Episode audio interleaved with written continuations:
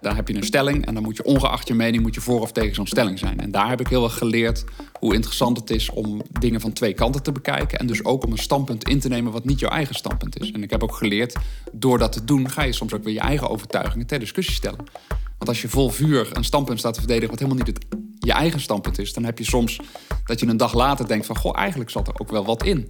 En zo blijf je iedere keer werken aan je eigen standpunten in plaats van je eigen standpunten constant maar te blijven herbevestigen. Dus ook daar ga je ook je eigen standpunten ter discussie stellen. En dat vind ik een hele gezonde eigenschap. Welkom bij Goed Bezig, een podcast met originele denkers en eigenwijze schrijvers over wat er goed gaat en wat er beter kan.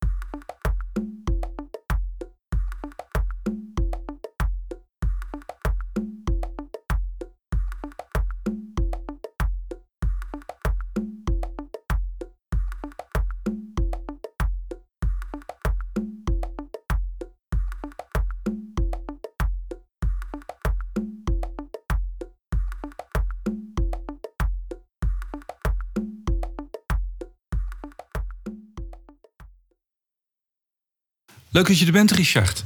Dankjewel. Jij bent stiekem de luis in de pels geworden van het Nederlandse management. Waarom doet dat zozeer bij de mensen? Ja, dat vraag ik me soms ook wel eens af. Hè. Eigenlijk de enige vraag die ik stel aan, aan al die goeroes is, is... wat is uw bewijs? Hè? Waar baseert u zich op? Wat is uw onderbouwing? En, en die vraag vinden heel veel mensen blijkbaar heel ingewikkeld. Wat is jouw belangrijkste kritiek?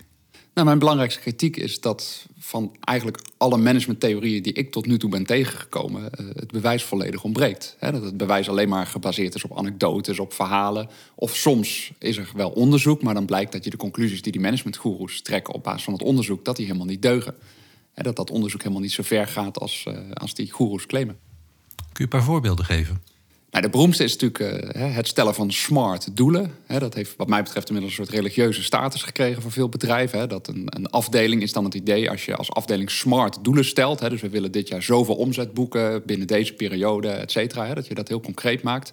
Dat je dan je kansen op succes zou vergroten ten opzichte van vage doelen. Dat je bijvoorbeeld als bedrijf zegt, we gaan het uh, dit seizoen zo goed mogelijk doen. En als je gaat vragen van nou, wat is daar het onderzoek van? Dan komt er heel vaak een onderzoek van Harvard of van Yale... En uh, waar dan uit zou blijken dat smart doelen stellen eh, meer succes zou boeken. Alleen dat onderzoek blijkt volledig niet te bestaan.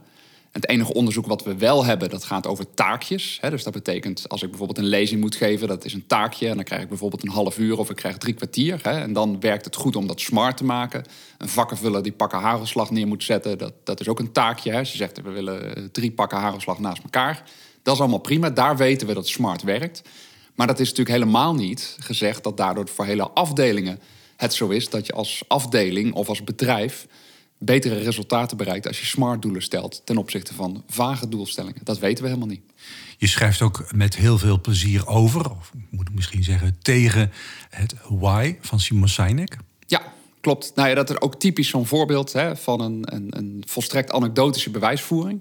Hij heeft een, een beroemd eh, TEDx-filmpje waarin hij inderdaad zegt dat succesvolle bedrijven, daar gaan we weer, altijd beginnen met hun why.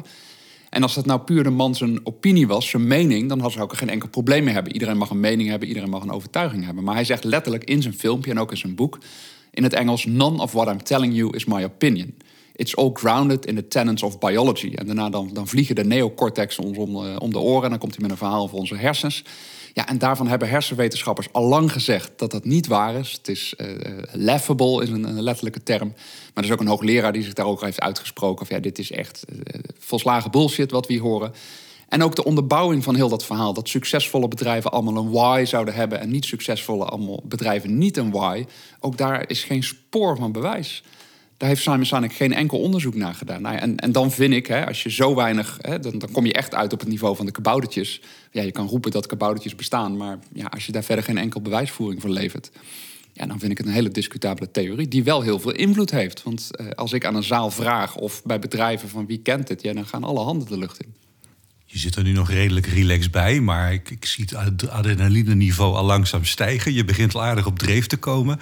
Waar, waar, waar komt dat vandaan, dat enthousiasme om je daarin te verdiepen? Nou ja, kijk, ik geloof wel heel erg in, in vooruitgang en in leren. En ik geloof dat vooruitgang en leren ook heel erg start vanuit de dingen die we nu weten en denken te weten, om die ter discussie dat klinkt heel, Dat klinkt heel rationeel. Wat, wat, wat, komt het uit je jeugd? Uh, had je een docent op de middelbare school die allerlei onzin verkocht waar je last van had? Wat, waar, komt dit vandaan? Nee hoor, nee hoor. Kijk, volgens mij is het, is het heel logisch als je op een gegeven moment gaat kijken naar de geschiedenis van de mensheid en, en hoe we verder zijn gekomen. Dat, dat dingen die we met onze hersens hebben bedacht, uh, ons toch een stuk verder hebben gebracht dan dingen die we allemaal op gevoel hebben gedaan. We hebben heel lang op gevoel gedacht dat God eh, bestond en dat er allerlei enorme invloeden waren. Totdat we erachter kwamen dat heel veel ziektes gewoon prima verklaarbaar waren. En dat we de antibiotica tegen konden gebruiken. Dat we vaccins hebben ontwikkeld. Ja, zo makkelijk, kom je, er, niet, ja, zo makkelijk kom je er niet vanaf. De meeste mensen laten hun schouders wat zakken. En gaan over tot de orde van de dag. En denken van oké, nou ja, ach, misschien is dat, dat why van Simon Sinek niet zo. Maar maken zich daar niet, niet zo druk om. Als de baas wil dat ik smart doelen stel, nou ja, dan doe ik dat maar. Maar jij verzet je er tegen. Waar, waar, komt jouw kritische houding vandaan? Is het iets wat je altijd al had? Of heeft dat zich ontwikkeld in de loop van de jaren? Nou, dat heeft zich eh, op een hele spontane manier ontwikkeld. Omdat ik simpel, ik, ben, ik ben dagvoorzitter van beroep. Hè, dus, dus daar kom ik een beetje van. Dus ik praat congres aan elkaar. Daar zie je veel mhm. van die goeroes voorbij komen. En gewoon puur uit nieuwsgierigheid, wat volgens mij een hele menselijke eigenschap is, ben ik die goeroes gaan vragen achteraf, hè, na zo'n congres. Van goh, eh, interessant verhaal, het is altijd inspirerend. Waar baseer je je eigenlijk op? Waar komt dit nou vandaan?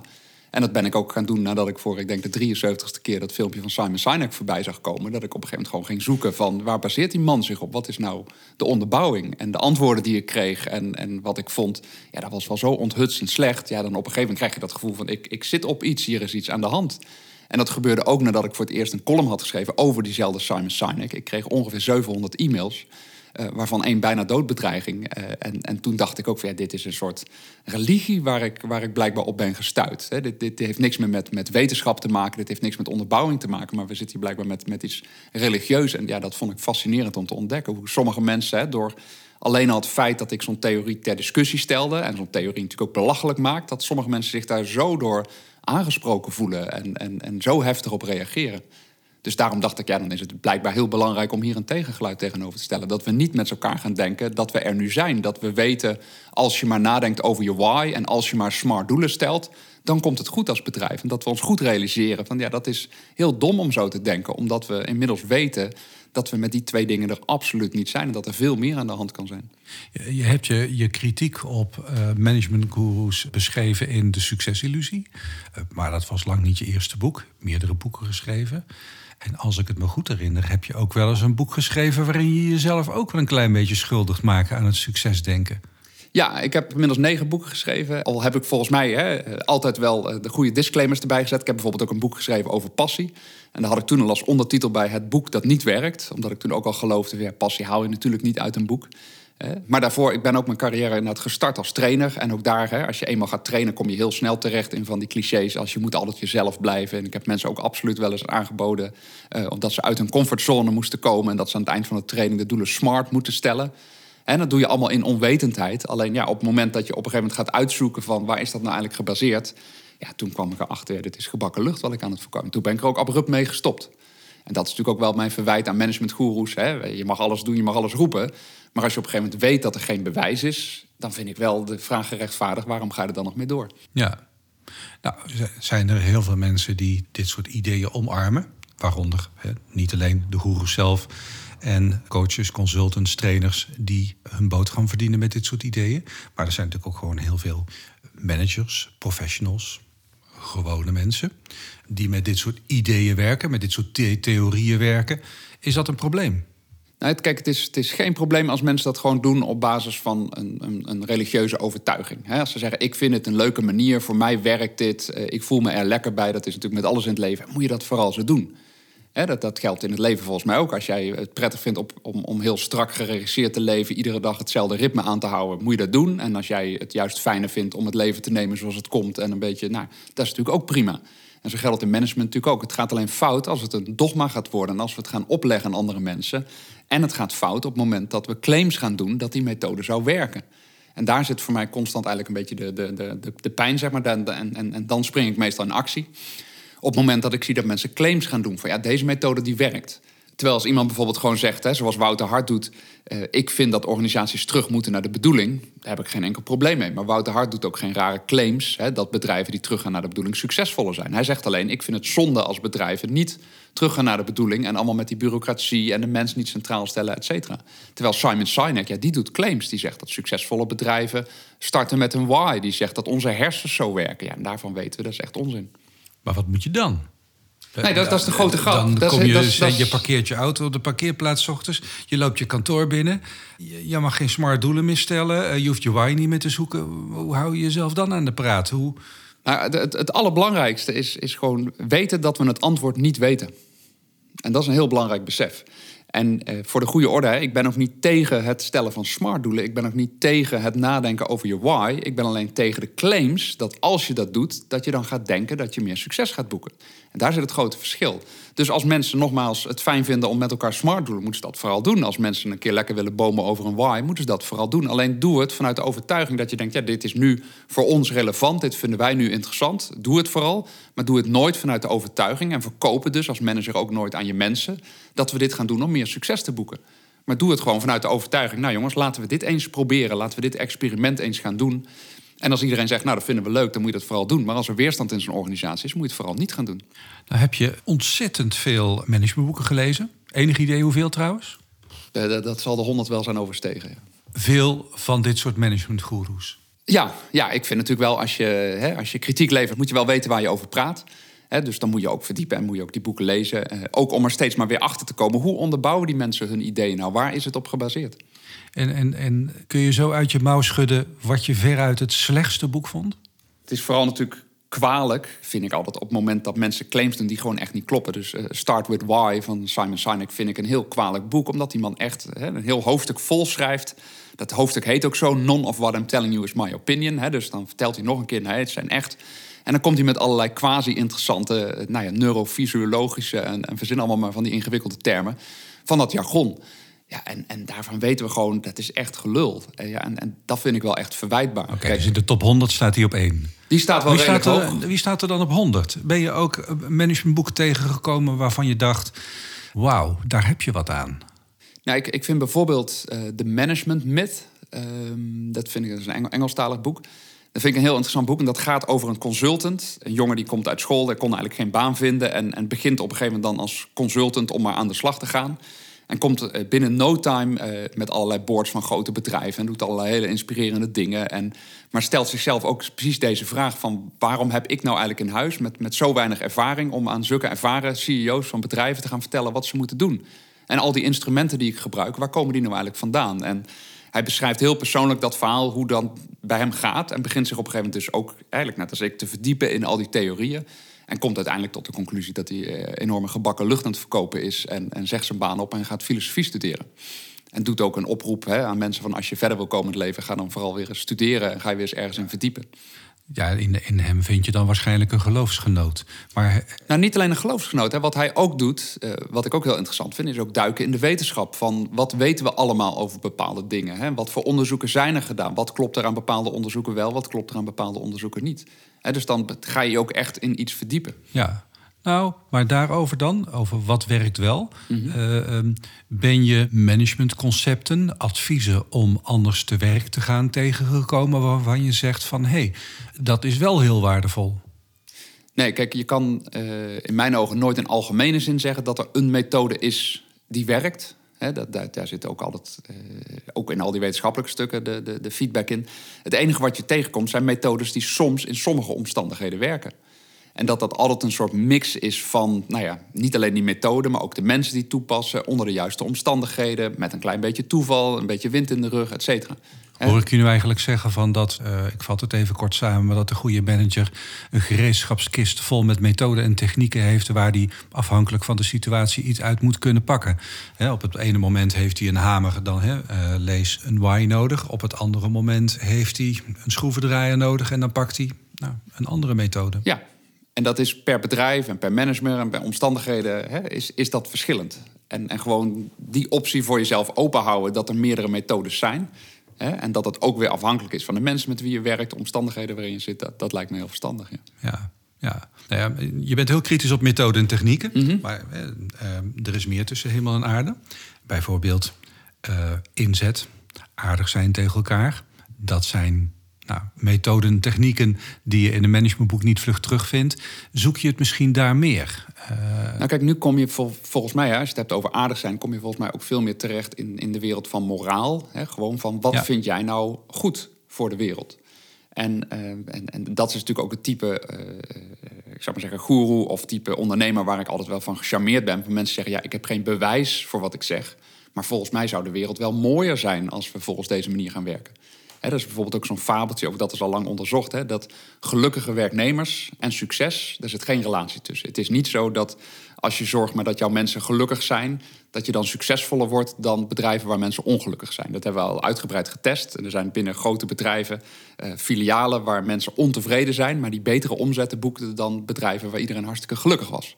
Alleen, dan is voor mij niet de conclusie, nou, dus je hoeft niks te doen aan het geluk van je werknemers. Nee, je moet nog steeds iets doen. Ik vind het een morele plicht om ervoor te zorgen dat jouw werknemers gelukkig worden. Alleen dat moet je helemaal niet doen vanuit een succesovertuiging. Hè, van dan gaan we meer winst of meer omzet boeken. Maar vanuit een morele overtuiging. Dit is gewoon het goede voor de mens. En ik ga proberen het goede voor de mens te doen. En het goede voor de mens doen is voor mij ook dat je mensen niet gaat opzadelen met een methode waar ze last van hebben. Als iedereen zegt, ik, voor mij werken die smart doelen, ik vind dat prettig, moet je het vooral doen. Maar als je op de werkvloer hoort, wat we bijvoorbeeld in de zorg horen, wat we in het onderwijs horen, dat mensen last hebben van die smart doelen, dan moet je er dus ook onmiddellijk mee stoppen. Ook omdat je gewoon weet dat er helemaal geen bewijs is dat die methode werkt. En als je eigen werknemers dan zeggen, hier hebben we last van, dit werkt voor ons niet, te stoppen dan mee. Dat is ook moreel goed werkgeverschap. Ja, maar ik wil zo graag dat er, eh, dat er een methode is die wel werkt. Waar komt het toch vandaan dat mensen dat zo graag willen? Nee, dat zou natuurlijk, als het zou bestaan, zou het ook heel makkelijk zijn. En dat is natuurlijk altijd, dat is al in de hele geschiedenis, hè, dat is net met de rol van religie. Het zou geweldig zijn als we alles wat we niet kunnen verklaren, kunnen verklaren met een God.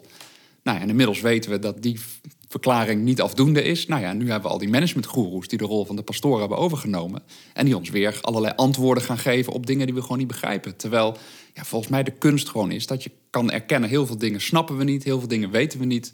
En dat is prima, dat is helemaal niet erg. Heb jij zelf geen last van? Ik heb zelf geen last van, ik zou niet weten waarom niet. Het is toch prachtig dat je gewoon weet, sommige dingen weten we niet. Dat is toch niet erg? Het is toch veel erger als je weet dat we dingen niet weten... om dan maar een een of andere flauwekulverklaring in je hoofd te pompen. Dat, dat is toch zonde? Dan, dan stop je toch met nadenken en dan stop je toch met ontwikkelen. Want daarmee verklaar je ook dat zoveel mensen die ideeën wel volgen. Want managementboeken blijven onverminderd populair. Uh, mensen gaan in grote getalen naar de evenementen toe die jij aan elkaar praat. Wat is dat? dat ja, maar ook hier geldt, hè, het is niet dat, dat alle congressen of alle goeroes allemaal slecht zijn. Hè? Er zijn natuurlijk ook gewoon mensen die bijvoorbeeld vertellen over hun ervaringen. Uh, er zijn mensen die vertellen over hoe in hun ogen een betere wereld eruit zou zien.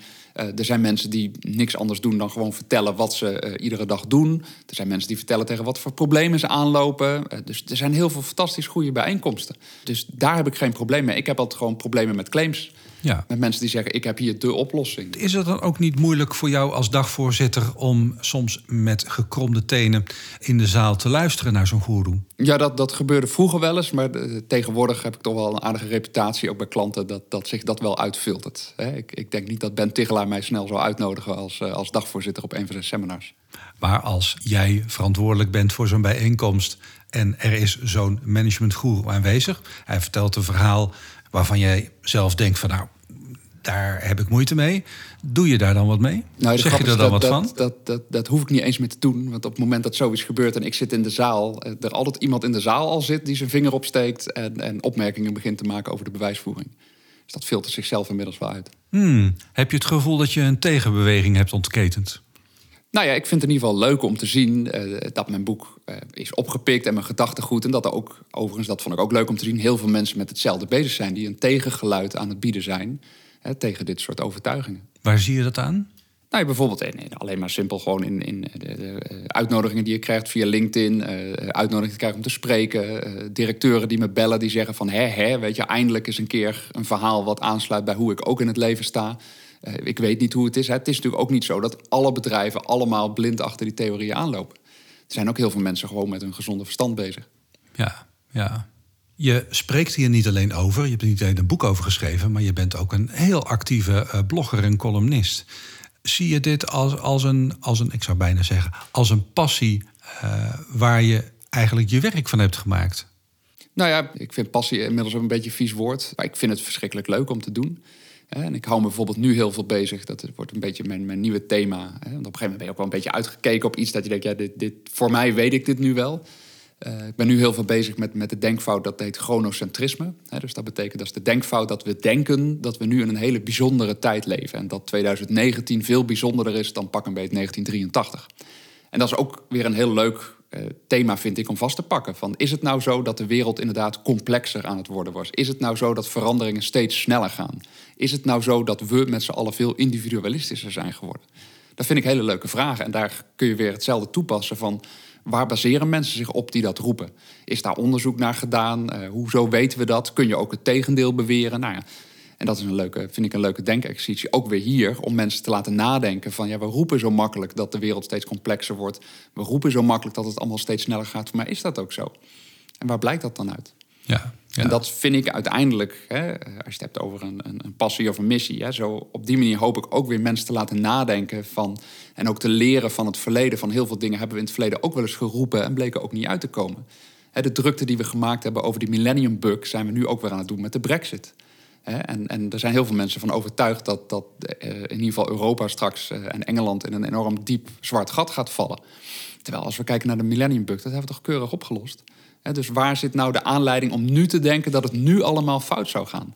Ik zou mensen ook bijvoorbeeld aanbevelen, lees het boek van Feitenkennis van Hans Rosling. Dat gaat over de ontwikkeling van de wereld. En die man is gewoon een statisticus, die heeft niks anders gedaan over de afgelopen 40 jaar. Gewoon allerlei dingen, uh, armoede, hoeveel meisjes gaan er naar school, hoe gaat het met het aantal oorlogen in de wereld, om dat gewoon te vergelijken. En daar blijkt eigenlijk vrijwel alles wat we kunnen meten, wat we kunnen vaststellen, blijkt beter te zijn dan 40 jaar geleden. Nou, dat is voor heel veel mensen een enorm inzicht. En dat soort inzichten gaan de wereld volgens mij veel meer verder helpen dan ongefundeerde verhalen dat de wereld allemaal uh, de verkeerde kant op gaat en dat het naar de hel en de verdoemenis gaat. Ik denk dat het geweldig is als we ons realiseren dat er nu heel weinig oorlogen zijn, om vervolgens ook weer na te denken: goh, wat hebben we dan blijkbaar allemaal voor goede dingen gedaan, dat er nu zo weinig oorlogen zijn. En laten we dan die dingen die we gedaan hebben nog veel meer gaan doen, om ervoor te zorgen dat ook onze kinderen met nog minder oorlog hebben, of dat we oorlog misschien wel de wereld uitkrijgen. In het bedrijfsleven heerst op dit moment het idee dat je disruptief moet zijn, omdat je anders links en rechts wordt ingehaald eh, door de werkelijkheid. Door kleine jonge ondernemingen die alles veel slimmer en beter doen dan jij. Zie jij dat ook? dat er disruptie is, dat er disruptie nodig is? Nee, eh, de disruptie is wat mij betreft pure stemmingmakerij. Hè. Dat zie je ook typisch gebeuren in, in die branche. Hè, dat we met allerlei verhalen bang worden gemaakt. En dat is natuurlijk ook waar mensen gevoelig voor zijn. Hè, van ja, maar als ik nou niks doe, dan gaat alles fout. Terwijl ook daar, kijk even naar de cijfers. En disruptie is in de cijfers amper terug te vinden. Het enige wat we constant aan de lopende band terug horen zijn de bekende voorbeelden: Uber, Airbnb en noem maar op. Maar ook daar ga eens kijken naar de hotelbranche. Het gaat fantastisch met de hotelbranche. Uh, Van de Valk, typisch voorbeeld in Nederland, heel ouderwets, niet disruptieve. Die pompen het ene na het andere hotel uit de grond. Dus het gaat fantastisch goed met die hotelbranche. En ja, het gaat ook goed met Airbnb. Dat doen ze hartstikke leuk. Maar het is niet zo dat de hele hotelbranche om zeep is geholpen. Sterker nog, de groeicijfers zijn 5 à 6 procent per jaar. Dus als je nu hotels uit de grond gaat stampen, dan heb je gewoon een hele goede kans dat je heel veel goede zaken gaat doen. En als je dan een verhaal hebt gehoord dat het disruptie is en dat Airbnb alles heeft overgenomen, dan maak je dus echt een foute beslissing die niet op de feiten is gebaseerd. Winkelketens waarvan de een naar de andere omvalt? Er gaan een aantal winkelketens failliet, maar ook daar ga bijvoorbeeld eens kijken naar het aantal vierkante meters. Ook dat wordt bijgehouden. Het aantal vierkante meters winkeloppervlak stijgt. Dat is een hele opmerkelijke conclusie. En ja, het is zo dat de levensduur van bedrijven, van winkelketens, korter is. Hè, waar vroeger zeg maar, bedrijven uh, rustig 100 jaar bestonden, hè, heel lang. Um, gaan die nu sneller failliet. Hè, dus dus de, de, de omloopsnelheid is, is verhoogd. Maar dat wil niet zeggen dat het nu een slecht idee is om een winkelketen te beginnen. Een van de meest succesvolle winkelketens van dit moment is pas onlangs opgericht. Dat is de Action. En het leuke is ook aan de Action, die tart al die wetten van al die goeroes. Hè? Want die zeggen altijd, ja, je moet uh, een of andere mooie balans maken tussen offline en online. Hè? Dat je met je webshop van alles, nou ja, ga een keer kijken. Het Action heeft geen webshop. Die hebben helemaal geen online delivery, daar kun je niks bestellen. Je kan niet eens kijken wat er in die winkel ligt. Je moet gewoon naar die winkel toe. Dus dat is heel grappig. Een heel ander concept wat eigenlijk ingaat tegen al die wetten. Het loopt fantastisch. En vergist u zich ook niet hè, dat, dat het aantal. Eh, we hebben natuurlijk een aantal succesvolle voorbeelden. We hebben de Coolblue, we hebben de Bol.com. Maar vergis je niet in al die enorme uh, hoeveelheden webshops die allemaal failliet gaan. Alleen ja, die krijgen nooit al die media-aandacht. Maar er zijn natuurlijk gigantisch veel webshops. Ja, eh, die gaan allemaal failliet. We weten ook van de cijfers van de Kamer van Koophandel. Ongeveer de helft van alle mensen die zich inschrijven... is binnen een periode tussen nu en vijf jaar gewoon weer failliet. Die gaan weer van de markt af. En er zitten heel veel webshops tussen. Dus die disruptie dat als je nu een webshop start, dat je dan succesvoller bent dan iemand die een fysieke winkel start. Ja, ik weet niet waar we dat op baseren. Je houdt je al heel lang bezig met debatteren. Klopt. Hoe ben je in die wereld gerold?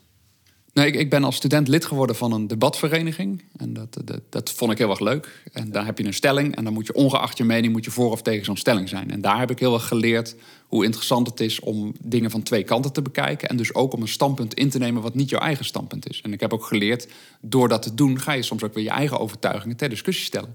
Want als je vol vuur een standpunt staat te verdedigen wat helemaal niet het, je eigen standpunt is, dan heb je soms dat je een dag later denkt van, goh, eigenlijk zat er ook wel wat in.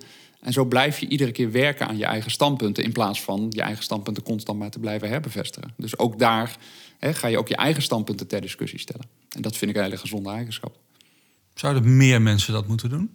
Ja, volgens mij wel. En, en dat is ook precies waar mijn tirade vaak over gaat. Hè? Dat zo'n, eh, neem maar weer zo'n Simon Sinek maar blijft beweren en zijn verhaal blijft herhalen. Terwijl ik dat denk, het zou toch ook voor zo'n man geweldig zijn als je ziet van, goh, zo dacht ik toen. Maar inmiddels ben ik wel wat stappen verder gekomen. En inmiddels zie ik wel dit en inmiddels zie ik wel dat. Dat is toch veel mooier dan heel de tijd maar hetzelfde blijven denken. Dan ben je toch een fossiel. Ondanks uh, dat we natuurlijk heel veel horen over uh, de afstand tussen werkvloer en management, die veel kleiner zou moeten worden. Mm -hmm. En nou, voor zover ik dat kan beoordelen, gebeurt dat ook meer. Hè, ja. De afstand is sowieso, denk ik, in Nederland al een stuk kleiner dan in andere landen. Uh, dus dat nou, zie ik dan voor het gemak maar even als winst. Mm -hmm. Maar als je het over het voeren van debatten hebt, ideeën uitwisselen, nou, laat ik het kort samenvatten, dan zie ik toch nog wel een heel grote afstand in de meeste ondernemingen. Ja. Nou ja, ik vind hè, gewoon eh, de, de, kern van het debat is het testen van ideeën. Dat vind ik natuurlijk een, geweldig concept. We, hebben een overtuiging, we hebben een idee, dat is prima. Maar laten we het dan ook eens gaan testen of het zo werkt. Kunnen we er bewijs voor voeren? Uh, ja, en dat kunnen wat mij betreft veel meer bedrijven veel meer gaan doen. Hè, in plaats van blind achter zo'n hype aan te rennen, gaan we zo'n idee eens een keer testen wat voor argumenten gelden hiervoor, wat voor argumenten gelden hier tegen. En gaat het eens op een serieuze maar dan begint het al mee dat je met elkaar in gesprek gaat. Ja. Maar daar is in de meeste bedrijven zijn al weinig mogelijkheden. Nee, dat klopt. Dat gebeurt wel binnen de directie, binnen het managementteam, ja. binnen het afdelingsoverleg, maar niet in het groot. Nee. Nou ja, of we gaan zo'n gesprek voeren aan de hand van zo'n managementtheorie. Dat we daar dan allemaal achteraan moeten gaan hollen. En dat we hele sessies gaan wijden aan het nadenken over onze why. Hè? Maar het gesprek over die why, heeft dit zin? Dat gesprek wordt niet gevoerd. Er worden heel veel gesprekken gevoerd of mensen een rode, een blauwe of een paarse persoonlijkheid hebben aan de hand van die persoonlijkheidstest. Waarvan we inmiddels ook weten dat die vreselijk discutabel zijn. Waarom voeren we niet veel meer debatten over die test zelf? Jongens, wat zijn de voordelen van deze tests en wat zijn de nadelen van deze test? En laten we daar eerst eens met elkaar een gesprek over voeren. Voordat we überhaupt zo'n coach in huis gaan halen om zogenaamd teams beter te maken met dit soort testen. Want daar is geen enkel bewijs voor dat ze dat doen. Ja. Zijn in Nederland eh, vele tienduizenden coachen, coaches, trainers, consultants die hun boterham verdienen met het helpen van personen en organisaties. Uh, en die daarbij vaak bepaalde ideeën gebruiken. Kan dat kwaad? Ja, dat kan kwaad. Als mensen natuurlijk ideeën gaan vertellen die niet kloppen. Of als mensen andere mensen hè, een probleem gaan aanpraten wat helemaal geen probleem is. Ja, dan kan dat natuurlijk kwaad.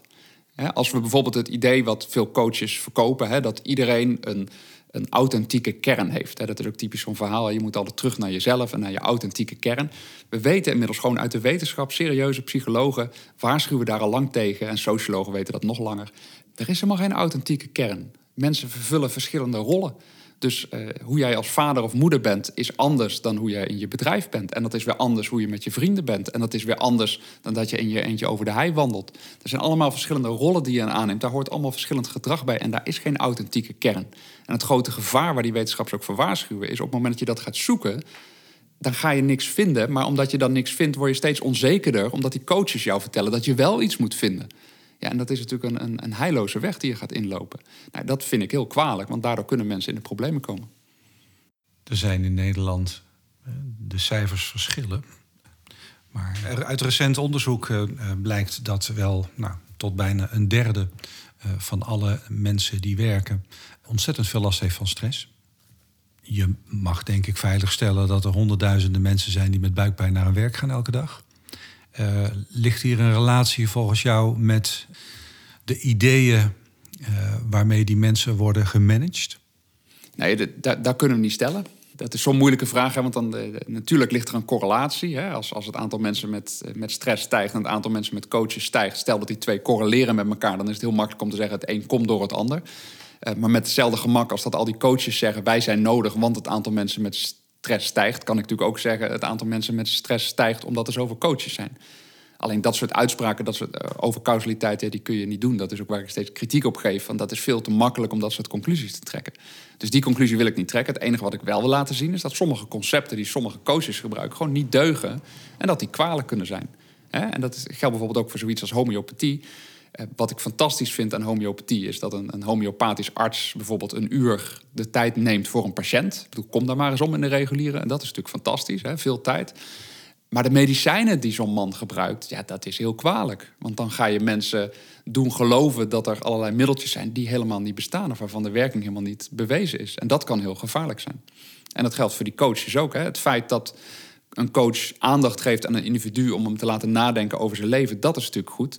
Alleen als je dat doet met een kwalijk instrument, ja, dat is wel fout. Want dan ga je iemand hoop geven die er helemaal niet is. Of je gaat iemand een probleem aanpraten wat er helemaal niet hoeft te zijn.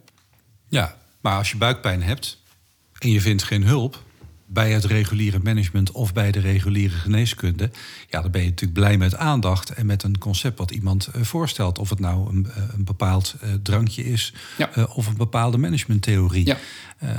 dat omarm je, omdat je natuurlijk graag vooruit wil. Je wil beter worden, je wil van die buikpijn af. Ja. Ja, op huistuin- en keukenniveau hè, kan dat prima werken. alleen we weten ook dat heel veel dingen wel vanzelf over kunnen gaan. Hè. En soms, en daar gaat het natuurlijk echt fout, op het moment dat homeopathische artsen adviezen gaan geven, waardoor mensen tegen de reguliere geneeskunde ingaan, ja, dan kan het zelfs tot de dood leiden. Dat hebben we natuurlijk met de casus Sylvia Millekamp gezien. En dan wordt het wel echt kwalijk. En uiteraard, als iemand een, een vaag klachtje heeft en, en het dankzij een, een, een, een, of andere ritueel vanaf is gekomen en weer gelukkig is, ben ik de laatste om dat te betwisten. Maar we moeten wel, vind ik, altijd heel kritisch blijven kijken van wat zijn we hier nou aan het doen en wat is nou het werkzame deel. Maar werk is best moeilijk. Succesvol zijn als organisatie is best moeilijk. Uh, Valt in um, Nederland reuze mee hoor. We weten natuurlijk, dat is al de grootste grap. Hè? Uh, als jij in Nederland bijvoorbeeld uh, nu voor jezelf gaat starten in, ik verzin maar even een paar branches, als tekstschrijver, als trainer, dan moet je toch wel verdomd slecht zijn, wil je niet gewoon aan de bak komen. Er zijn branches waar het nu verschrikkelijk goed gaat. Als jij nu aan de slag gaat als loodgieter, jij weet een beetje waar je over praat, dan kom je echt wel aan de bak. Daar heb je geen enkele managementfilosofie voor nodig. Er zijn branches waar het geweldig gaat. Uh, wil je nu voor de klas gaan staan? Alle scholen, overal in Nederland, die staan voor je in de rij, die willen je opleiding betalen. Vrachtwagenchauffeur, vijf jaar terug dachten we allemaal nog, door de robotisering ging dat allemaal fout. Bedrijven staan te springen om vrachtwagenchauffeurs. Dus er zijn gewoon heel veel branches. En Nederland is een verschrikkelijk rijk land. dus uh, laten we het ook allemaal niet erger maken dan het is. Want daar komen we met diezelfde theorieën dat we een, of ander probleem aan het aanpraten zijn. Terwijl we leven natuurlijk in een fantastisch land. We, leven in een geweldige tijd. Het gaat ongelooflijk goed. Dus uh, ja, als je iets heel vaags doet uh, waar heel weinig vraag naar is, nee, dan zal het niet goed gaan. Maar dan kom je er met Simon Sinek ook niet uit. Maar als je in een branche gaat zitten waar nu gewoon heel veel werk en vraag naar is, dan kun je gewoon in de cijfers aflezen. Dan hoef je ook niet zoveel zorgen te maken hoor. Hebben we al die management consultants zo nodig?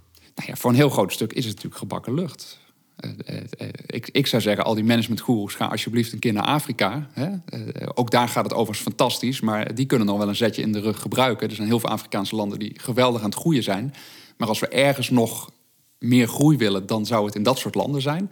Uh, maar in de westerse wereld, volgens mij, hebben we ze helemaal niet nodig. Wij kunnen het prima zonder. Maar waarom worden ze dan toch ingeschakeld? Ze zijn nog eens hartstikke duur ook. Nou ja, dat, dat is natuurlijk een beetje de grap. Hè, van, uh, ze zijn ons aan het aanpraten dat we in een enorm probleem zijn. We zijn ze zijn ons aan het aanpraten, ze zorgen voor een eigen uh, businessmodel, uh, dat er allerlei grote veranderingen gaande zijn. En op het moment dat jij in die angst zit, ja natuurlijk, ja, dan ga je die gasten weer geloven, dan moet je ze weer inhuren. En een andere verklaring, hè, want dit zijn allemaal potentiële verklaringen. Andere verklaring is natuurlijk ook, en dat is uiteraard prima, het is ook gewoon leuk entertainment. Die mensen kunnen leuk vertellen. We hebben allemaal weer eens gelachen. En dat relativisme kom ik gelukkig ook genoeg tegen. Dat mensen zeggen, ach, ik geloof het allemaal. Maar het was een leuke omdenkshow hè, van Bertolt Kunster bijvoorbeeld. Dat is typisch zo'n voorbeeld. Ik heb gewoon gelachen. Het waren eh, twaalf leuke voorbeelden achter elkaar. Hij vertelt iedere keer dezelfde twaalf voorbeelden. Maar het was leuk, ik heb gelachen. En dat is natuurlijk ook prima. Eh, er is ook niks met, met het bezoeken van een concert van Coldplay of U2... als je van die muziek houdt. En zo is er ook helemaal niks mis met een omdenkseminar. Als je maar niet gaat denken dat je dat serieus moet nemen. Als je maar niet gaat denken dat je daar iets van gaat leren. Zie het gewoon als entertainment. En er zijn genoeg mensen die het ook zo zien en dan valt het ook allemaal reuze mee. Dankjewel. Alsjeblieft. Bedankt voor het luisteren naar Goed Bezig. De podcast met schrijvers en denkers die vertellen wat er goed gaat en wat er beter kan. Wilt u meer weten over deze schrijvers? Ga dan naar hashtag.nl of volg ons op sociale media.